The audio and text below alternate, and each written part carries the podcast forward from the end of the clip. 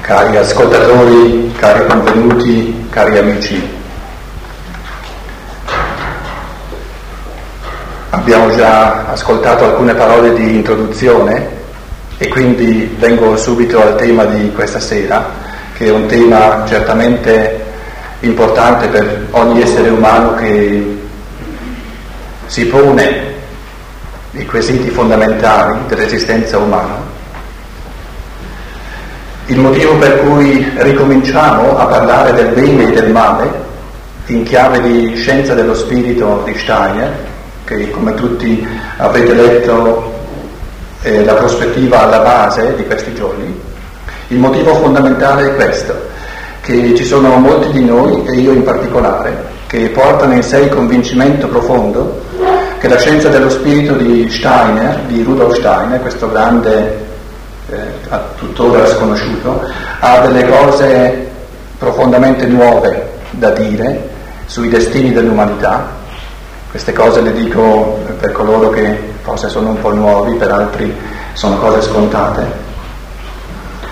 Eh, io stesso non, eh, non avrei eh, operato questa eh, svolta nella mia vita che poi è una svolta soltanto esterna, non è una svolta di traiettoria interiore e spirituale, eh, diciamo non mi sarei eh, estraniato a un mondo che, nel quale ero vissuto esteriormente, il mondo cattolico della Chiesa per decenni si può dire.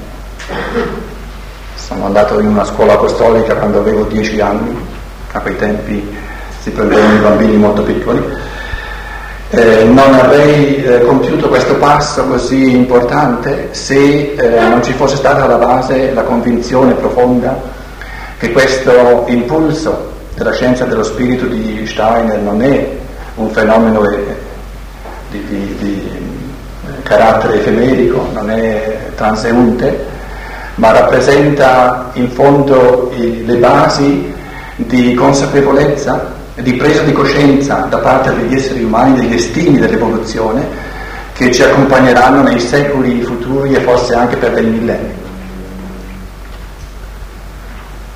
Questo per dire a coloro che sono nuovi perché anche per una persona come me che, era, che è cresciuta nel mondo cattolico, perché eh, queste prospettive che sono tutt'altro che settarie siano state sufficienti a a rendere impossibile una convivenza quotidiana con un mondo che porta eh, con sé il passato di questi venti anni.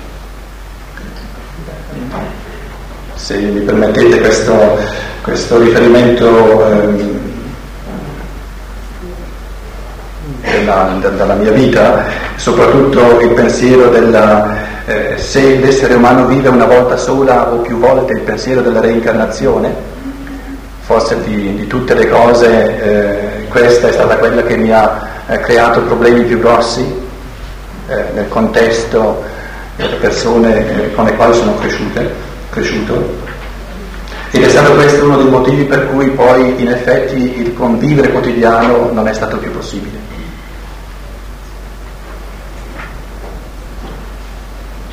La scienza dello spirito di Steiner eh, per me il motivo per cui eh, mi affascina, sono quasi vent'anni che la coltivo, è che io la vedo come l'opposto assoluto di ogni dogmatismo, di ogni settarismo.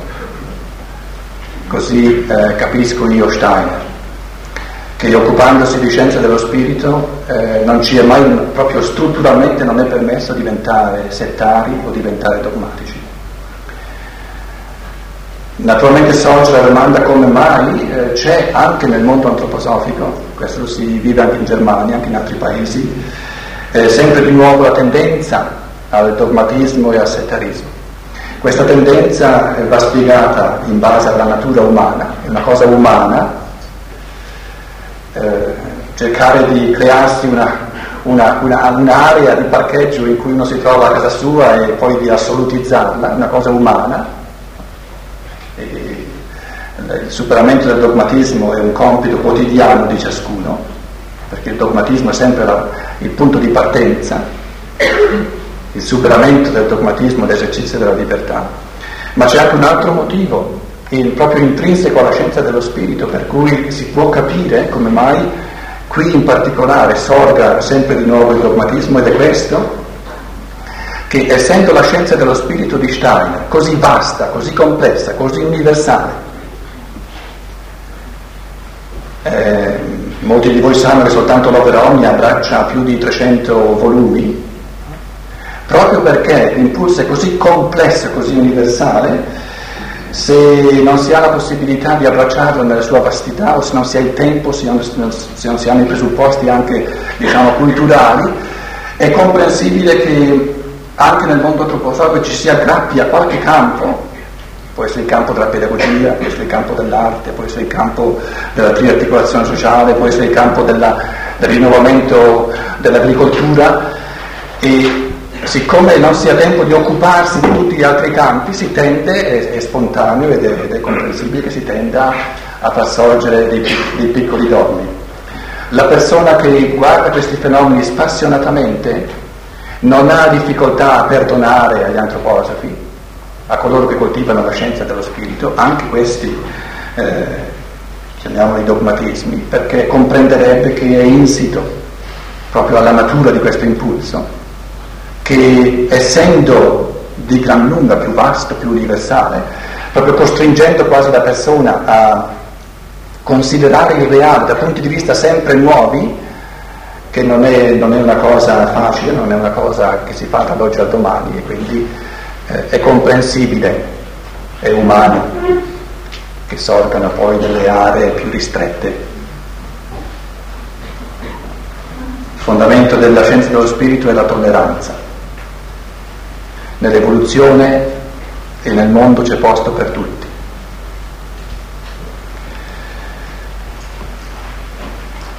come stanno le cose in chiave di bene e di male in termini di scienza dello spirito.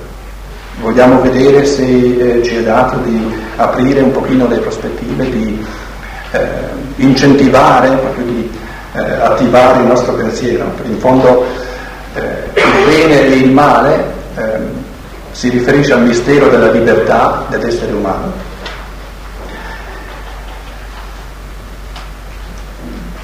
Ho posto questo tema all'inizio di, della considerazione di questi eventi di fine millennio, perché in fondo eh, questi eventi di fine millennio sono tutti eventi di incontro tra il bene e il male. Possiamo considerare il mistero dell'incarnazione di Arimane e il mistero del ritorno nel mondo spirituale del Cristo risorto come una specie di, di polarità, anche una, una polarità del bene e del male, nel mezzo della quale l'essere umano è posto con eh, la possibilità di prendere posizione e di esercitare la propria libertà. Quindi, essendo alla fine del secolo, alla fine del millennio, con eh, indicazioni dell'esoterismo dell'umanità, non soltanto dell'Apocalisse, ma anche eh, proprio specifiche della scienza dello spirito di Steiner, che ci troviamo eh, a vivere in anni in cui ci sono eventi specifici che concedono agli esseri umani di prendere una posizione specifica, cioè eh, di prendere posizione conoscitiva in un modo specifico.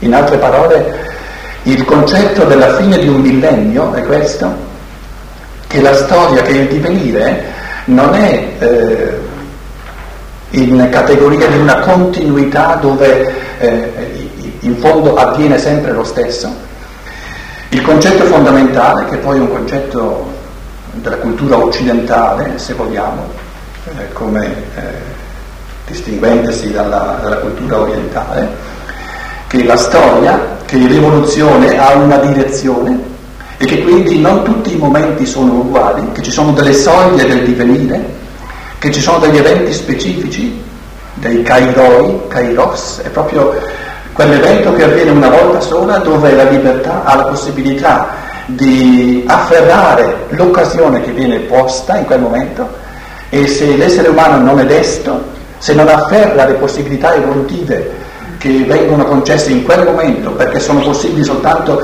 in questa costellazione di fattori evolutivi che noi abbiamo alla fine di questo secolo, sorge l'altra possibilità della libertà, che è quella dell'omissione, che è quella del perdere una possibilità evolutiva. Naturalmente il pensiero, la domanda che si chiede, ma eh, come è possibile che la conduzione spirituale dell'umanità crei dei fattori evolutivi nei quali è possibile conseguire una certa dimensione dell'essere umano e che poi una volta persa questa occasione, come può questa conduzione dell'umanità, se è buona, se è amorevole, non ripetere più questa costellazione di, di eventi cosmici in modo da ridare la possibilità a coloro che hanno perso l'occasione. E qui entriamo subito in un pensiero eh, quesito fondamentale, in un aspetto fondamentale della libertà, e cioè se tutto fosse sempre recuperabile non ci sarebbe libertà. Se tutto fosse sempre recuperabile, noi vivremmo in un mondo ciclico di, eh, per dirla con Nietzsche, di ripetizione eterna de- dell'uguale, ma allora non ci sarebbe libertà. Quindi da un lato veniamo posti di fronte al, al quesito conoscitivo, e sono tutti, in fondo sono tutti compiti del pensiero, quelli che vedremo in questi giorni, proprio compiti per il pensiero umano di entrarci dentro sempre più profondamente, che se noi concepiamo la storia in chiave di libertà, la libertà deve essere perdibile, deve essere omissibile perché una libertà che non è perdibile, che non è omissibile, non è libera. Quindi ci devono essere sempre di nuovo possibilità evolutive di fronte alle quali l'essere umano ha la possibilità di conseguirle, quindi ha la possibilità di reagire positivamente, afferrando proprio questo kairos, questo momento che viene una volta sola, oppure ha anche la possibilità, la possibilità di perdere questa occasione che non ritorna più.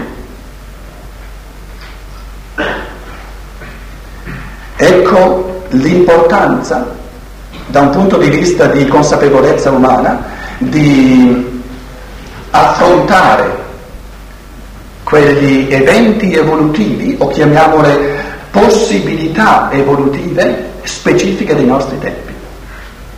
Immaginate se fosse vero, mettiamola in, chiave, in chiave di, di ipotesi, se fosse vero ciò che dice Steiner, che Arimane e vedremo cosa si intende per Arimane, quindi questa, questo essere spirituale che fa di tutto perché l'essere umano si identifichi, si identifichi con le leggi di necessità, di determinismo della materia, se fosse possibile, se è vero che questo essere spirituale, Arimane, che raccoglie tutte le forze che trascinano l'essere umano dentro al determinismo della materia, se fosse vero che si incarna una volta sola e che si incarna nel nostro tempo, sarebbe una gravissima omissione di libertà.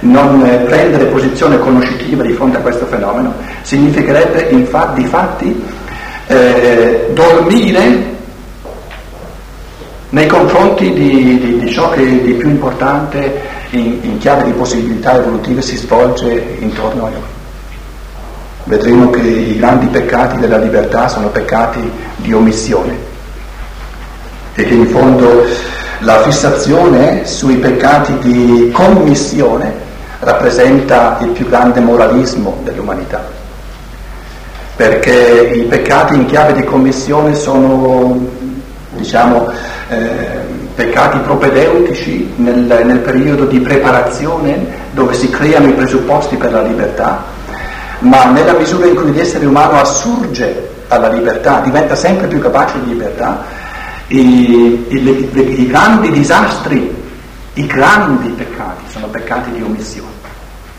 E vedremo che la tradizione occidentale ha sempre affrontato il mistero del male dal lato di negatività, il mistero del male come carenza, come omissione, come vuoto o come nulla come assenza del bene.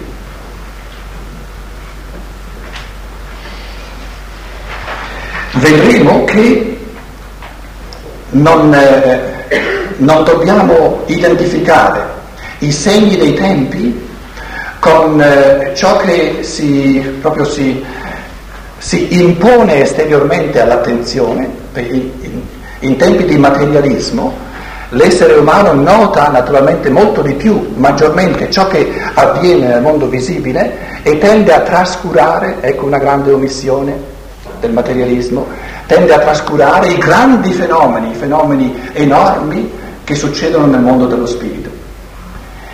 Le grandi catastrofi non sono mai quelle che avvengono nel mondo fisico, anche se eh, ci si prospetta uno scontro titanico tra l'Occidente e l'Oriente, nel senso che poi eh, ciascuno di noi pensa, eh, immaginiamo quali catastrofi verranno fuori sul piano fisico.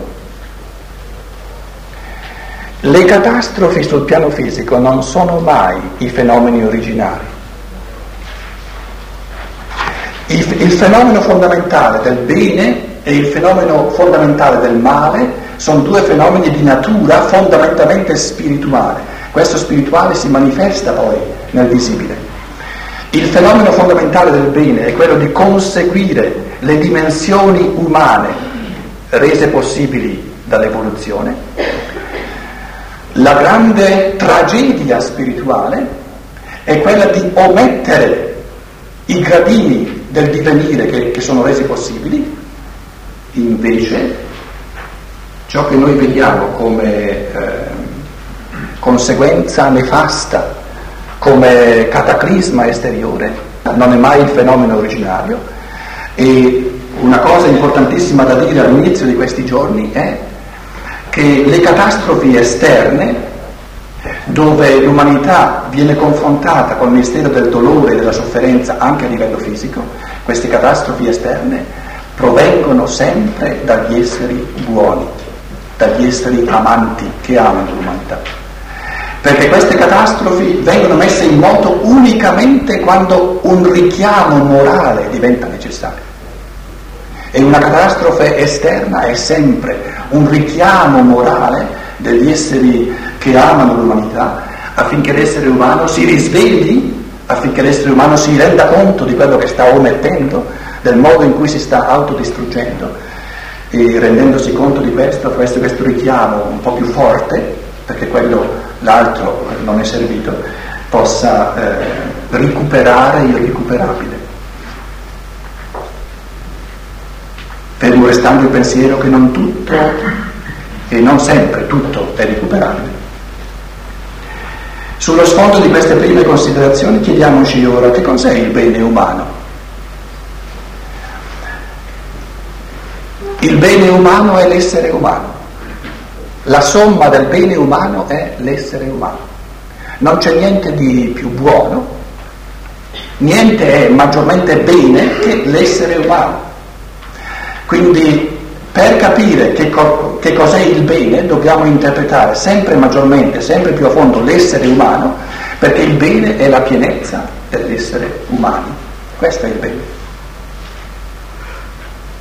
Non c'è niente di più buono per l'uomo che essere pienamente uomo.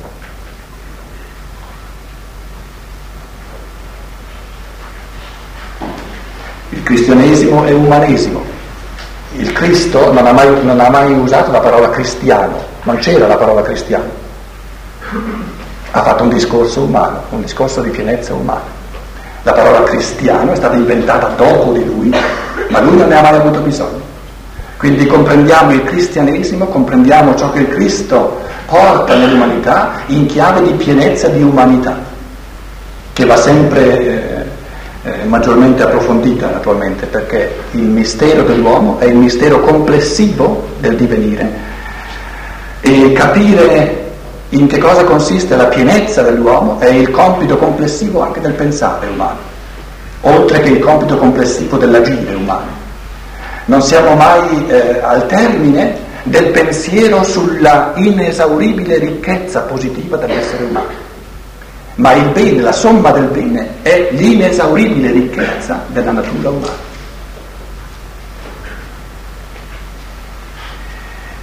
La domanda successiva è questa.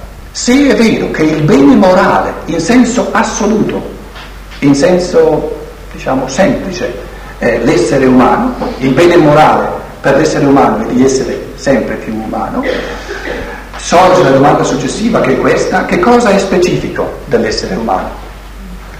Paragonandolo con gli altri regni infraumani che ci sono accessibili, che sono accessibili a tutti noi e quindi accessibili al pensiero di ciascuno di noi, abbiamo il, il, il regno delle, delle pietre, il regno minerale, abbiamo il regno delle piante, il regno vegetale, il regno degli animali, da sempre l'umanità ha distinto questi quattro livelli e sorge la domanda che cosa è specifico dell'essere umano?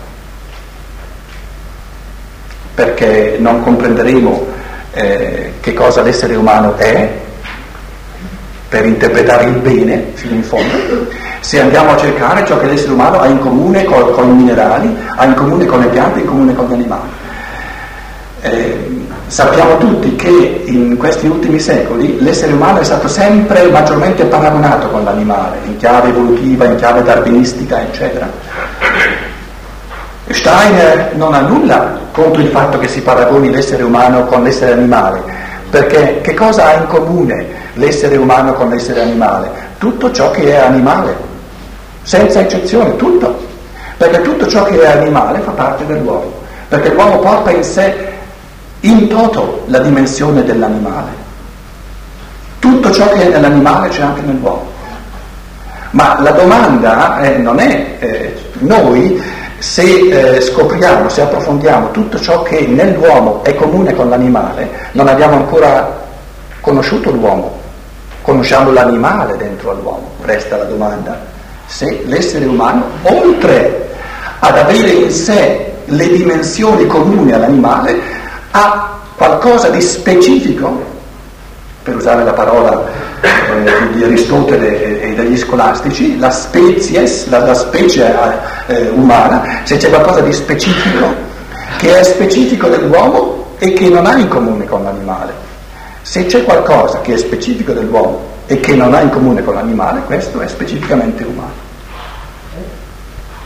Specificamente umano. Ci sono tanti esseri umani oggi che negano che ci sia una vera, oggettiva, proprio diciamo eh, eh, piena di contenuto, una sfera reale che l'essere umano ha senza che sia in comune con l'essere animale. La scienza dello spirito fa qui un'affermazione del tutto opposta, ancora più decisa, che c'è una sfera che c'è una, una, un modo di essere, che c'è una dimensione dell'essere specifica all'essere umano e che non è assolutamente comune con l'animale, ed è la libertà. Quindi specifico dell'uomo è la libertà.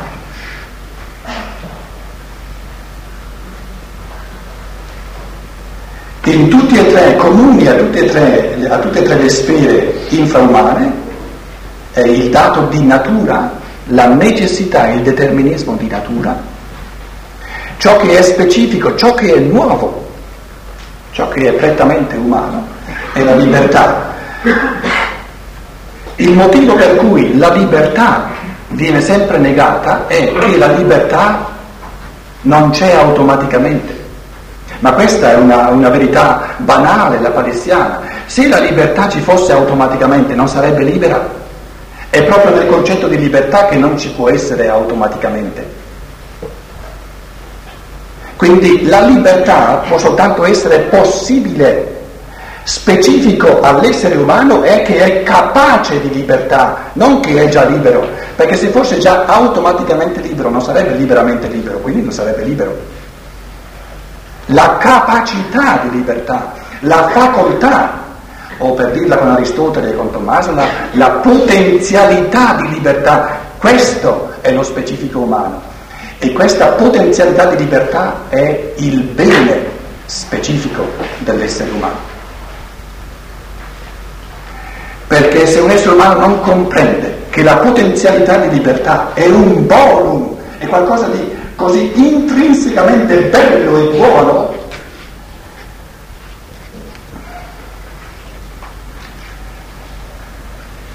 Cosa volete fare se non lo capisci? Se non lo capisci, non lo capisci. ma chi lo capisce, lo capisce. Che la potenzialità di libertà è qualcosa di infinitamente bello e buono. Perché ogni essere umano che si comprende rettamente capisce che in questa potenzialità di libertà si alberga la sua vera dignità. Se l'essere umano non avesse questa potenzialità di libertà sarebbe un essere di natura. Non potrebbe mai dire io, non potrebbe attribuire a sé ciò che fa o ciò che non fa, i pensieri che ha o i pensieri che non ha, le azioni che fa o le azioni che non fa. Nel momento in cui io comincio ad attribuire a me stesso, io faccio questo, io penso così, sottintendo, presuppongo la potenzialità di libertà. Non solo, ma presuppongo che io lo sto esercitando. Quindi la scienza dello spirito riassume il bene morale per quanto riguarda l'essere umano nel mistero della libertà.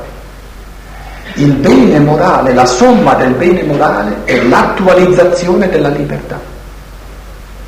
Il male morale è l'omissione o la perdita della libertà. Non c'è nessun altro male morale per l'essere umano che omissione o perdita di libertà. In altre parole, se la potenzialità di libertà è lo specifico umano, noi possiamo argomentare, possiamo eh, far comprendere che qualcosa è male soltanto se dimostriamo che facendo questo l'essere umano diventa perlomeno un pochino meno libero. Quindi la fondazione sia del bene sia del male se, se, vogliamo, se vogliamo vincere ogni moralismo, perché i moralismi fondano il bene e il male non sulla libertà, perciò sono moralismi. Si moralizza quando si fonda, quando si argomenta sul bene e sul male senza riferirsi direttamente alla libertà. Si supera ogni moralismo quando si argomenta per il bene e per il male unicamente col, col criterio fondamentale della libertà. Soltanto la libertà è il criterio del bene e del male. Bene è tutto ciò che rende l'essere umano più libero e quindi più umano, male è tutto ciò che rende l'essere umano meno libero e quindi meno umano. In altre parole, io ho dimostrato che qualcosa è male soltanto quando sono riuscito a dimostrare, facendo questo, l'essere umano diventa meno libero. Se voi direte questo modo di argomentare è una, diciamo, una, una eh, mi vengono in mente sempre di nuovo parole tedesche, comunque non, eh, non le dico ad alta voce altrimenti suonerebbero come eh, mezze bestemmie. Eh, è, una, è una provocazione più forte per il pensiero. È più facile argomentare in chiave di bene o di male riferendosi a comandamenti, riferendosi a ciò che è in balzo come leggi, come costumi, eccetera, eccetera, eccetera. È molto più facile argomentare con la chiave conoscitiva della libertà, è più arduo per il pensiero, ma proprio qui si dimostra la, questa soglia nuova del divenire che viene inaugurata dalla scienza dello spirito, che ci viene concesso di argomentare in chiave di bene e di male morale unicamente col criterio morale della libertà. Quindi se una persona non mi, non mi convince che una certa cosa rende l'essere umano meno libero, non mi ha convinto che è male, proprio non mi ha convinto. Se invece mi convince che facendo una, una certa cosa l'essere umano diventa meno libero, mi ha convinto che è male. Un altro criterio non c'è. Quindi la libertà non è un aspetto morale dell'essere umano, la libertà è il tutto. Sulla libertà sta o cade l'essere umano, perché quando si, si decade la libertà, quando si abdica alla libertà, si ricade nei tre regni di natura. Ma nei tre regni di natura l'uomo, in quanto uomo, in quanto specificamente uomo, si è perso. Allora funzionerà come un animale, funzionerà come una pianta, come una pietra, ma in quanto uomo si è perso. E il fatto che si sia perso in quanto uomo è il male, semplicemente.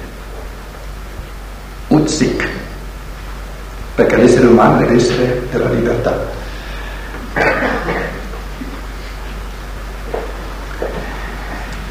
Se questo è vero, e naturalmente io butto lì delle cose, poi vengono lasciate eh, al pensiero di ciascuno per verificarle, se questo è vero, tutto ciò che è preceduto al, alla capacità di libertà, lo rivediamo eh, ripetersi in ogni bambino quando nasce, quando cresce, che la libertà eh, non sorge, le condizioni della libertà non sono lì di primo acchito, ma bisogna, eh, in chiave evolutiva, bisogna prima creare le condizioni della libertà.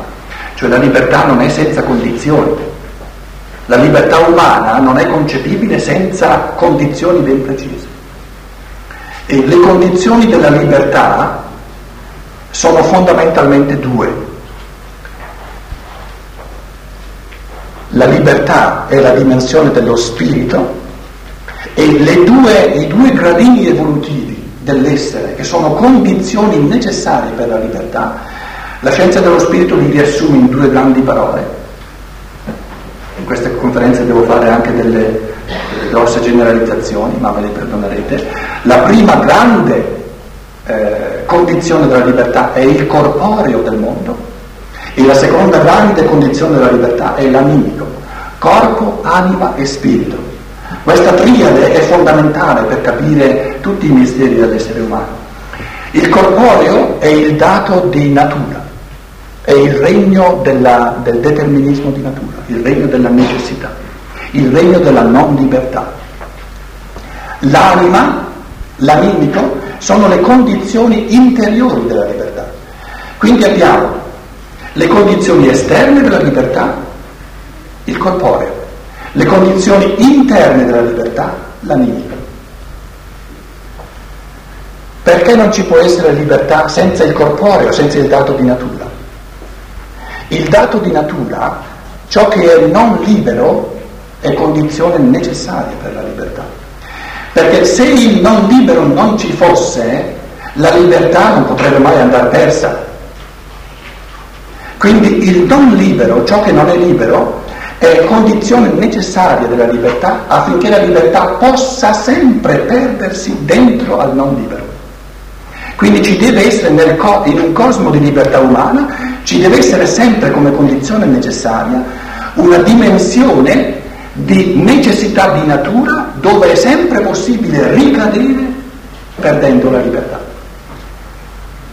Oltre all'altro aspetto fondamentale che il non libero è la condizione della libertà, in quanto la libertà consiste nel trasformare, nel redimere, nel liberare il dato di natura, spiritualizzandolo, trasformandolo nel corpo risorto della libertà umana. Quindi il regno del padre, il regno del corporeo, il regno della, del determinismo di natura ha una duplice funzione, quella di renderci possibile sempre di perderci la libertà dentro ricadendoci dentro in questi meccanismi e di darci la, la possibilità di redimerlo, di trasformare ciò che non è libero in fattori di libertà. Quindi a duplice ragione è condizione necessaria il corporeo del cosmo per la libertà umana.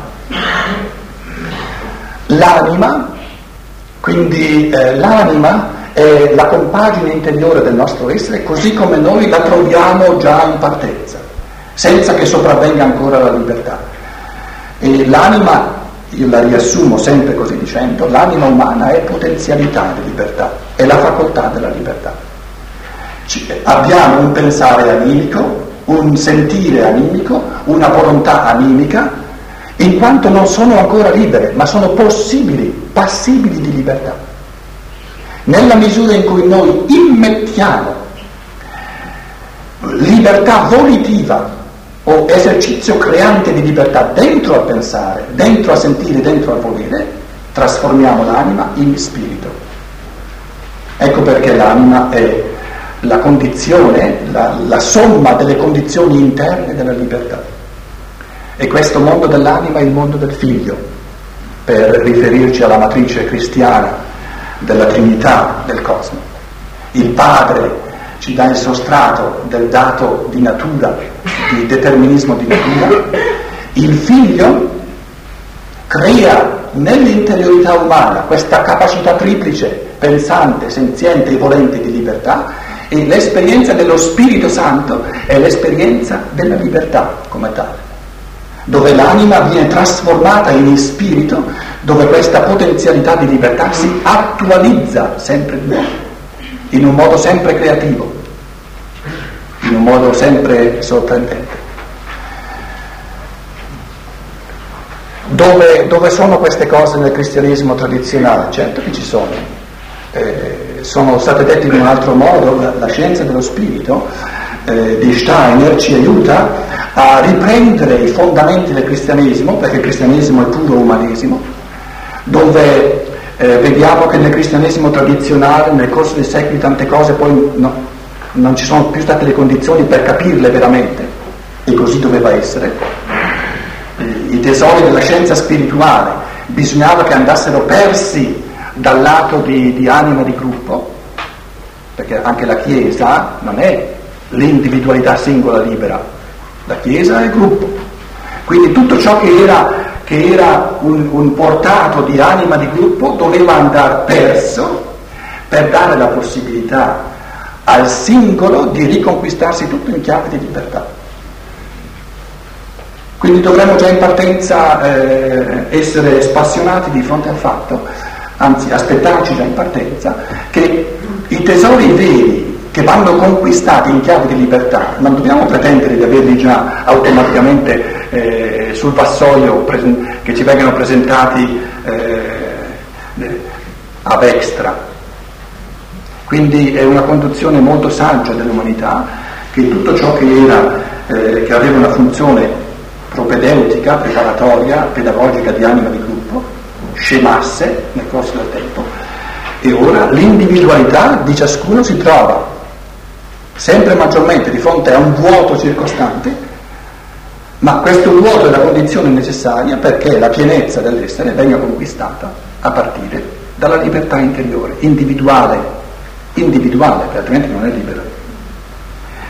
Ora, l'affermazione eh, nel cristianesimo tradizionale, ma anche nei Vangeli, è questa, che il Padre e il Figlio mandano lo Spirito Santo. Cosa significa che il Padre e il Figlio mandano lo Spirito Santo? Significa il dato di natura, il Padre, e il mondo dell'anima hanno lo scopo, hanno l'intento di far sorgere l'esperienza dello Spirito Santo. In altre parole, sia il Padre sia il Figlio sono condizioni necessarie della libertà. Ecco il significato eh, profondissimamente umano, evolutivo di, questa, di, questo, di, questo, asserto fondamentale del cristianesimo, che il padre eh, non è sufficiente da solo, ma che il padre fa sorgere il figlio e che questo figlio lavora dentro all'essere umano in modo tale che eh, il, il lavoro del padre e del figlio vengano coronati dall'esperienza dello Spirito Santo.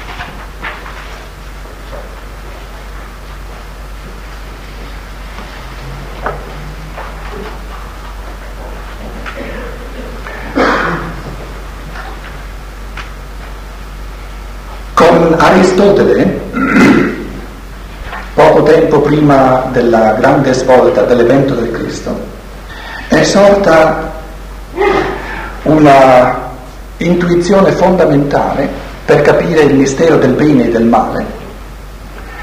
Era già in luce, si potrebbe dire, in Platone, però Platone aveva considerato le cose eh, subspecie eternitatis, contemplando le idee, le quattro virtù eh, platoniche erano quattro, come quattro stati o stadi ideali ai quali l'essere umano guardava.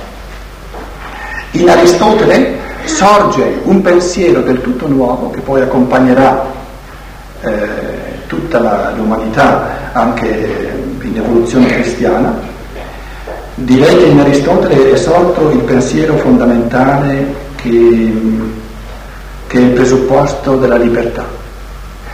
In Aristotele è sorto il pensiero della virtù umana, quindi del bene umano, come qualcosa che trova il giusto mezzo tra due estremi. Il bene è il giusto mezzo tra due estremi. Questo è un pensiero fondamentale in Aristotele, che verrà poi ripreso eh, dal cristianesimo scolastico, che viene ripreso e approfondito dalla scienza dello spirito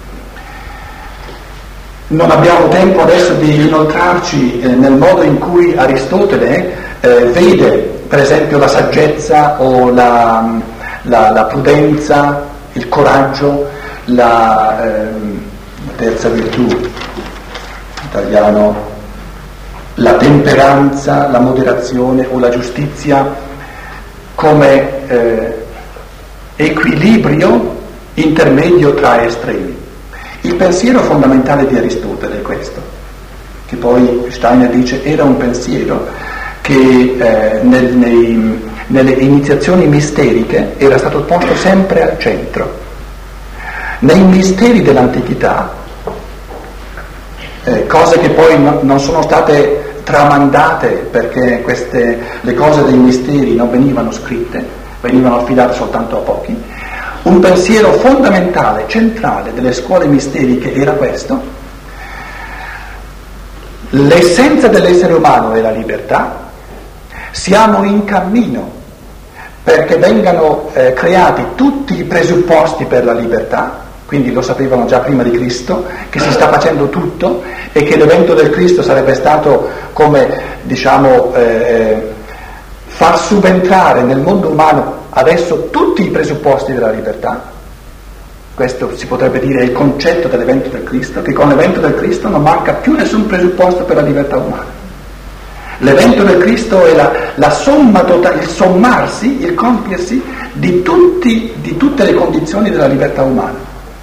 Con il venire del Cristo sulla terra non manca più nessuna condizione necessaria alla libertà umana. Questa è l'essenza dell'amore. Vedremo che il rapporto tra la libertà e l'amore sta proprio in questo, che la libertà è l'esercizio del bene in sé per ciascuno di noi, l'amore consiste nel rendere la libertà possibile all'altro, questo è amore. L'essenza dell'amore è mettere all'altro, a disposizione dell'altro, le condizioni necessarie per la libertà. È forse la definizione, se volete chiamarla una definizione più vasta dell'amore che, che possiate pensare. Amare significa sempre rendere all'altro la libertà possibile. Quindi ci sono soltanto due cose che l'essere umano può fare. Per sé, attuare, esercire, far venire all'essere la libertà e diventare un essere di, di, di libertà spirituale, di creatività spirituale, L'altro bene umano supremo, che noi chiamiamo amore, è rendere possibile all'altro la libertà. Sempre in chiave di libertà, come vedete. O si tratta di attuarla in sé, e questa è pura libertà, o si tratta di renderla possibile all'altro, e questo è puro amore. Ma all'altro io la posso soltanto rendere possibile la libertà, non la posso attuare al posto suo perché se la attua a posto suo sono libero io, ma non lui. Neanche Cristo, in quanto figlio, può attuare la libertà al posto nostro. Perciò dice io devo andare nei, nei discorsi eh, eh, prima di, di, partire nel Vangelo di Giovanni, una delle cose più importanti è che Cristo insiste, io devo partire, devo andare, perché se io non vado lo Spirito Santo non può venire, non potete fare l'esperienza dello Spirito Santo. Quindi Cristo stesso distingue drasticamente tra il suo modo di operare e il modo di operare dello Spirito Santo. Il suo modo di operare è il modo di operare dell'amore e l'amore rende possibile la libertà. L'esperienza dello Spirito Santo è l'attualizzazione della libertà. Sono due cose del tutto diverse. Rendere possibile la libertà all'altro, questo è amore. Attuare la libertà nel proprio essere, questa è pura libertà. Se volete è amore al proprio essere, ma è un amore del tutto diverso, perché il bene morale nei confronti di se stessi è la responsabilità morale nei confronti della libertà. la somma della responsabilità morale di ciascuno è di attuare la sua individualità libera. Questa è la, la somma della moralità, della responsabilità morale di ciascuno. Perché non c'è bene più, più sommo e più esauriente per ciascuno di noi che la pienezza unica, irripetibile dell'individualità di ciascuno. Per questo si intende con libertà, l'assurgere, il venire all'essere di, questo, di questa individualità, di questo io in ciascuno di noi che è diverso dall'io di ciascun altro.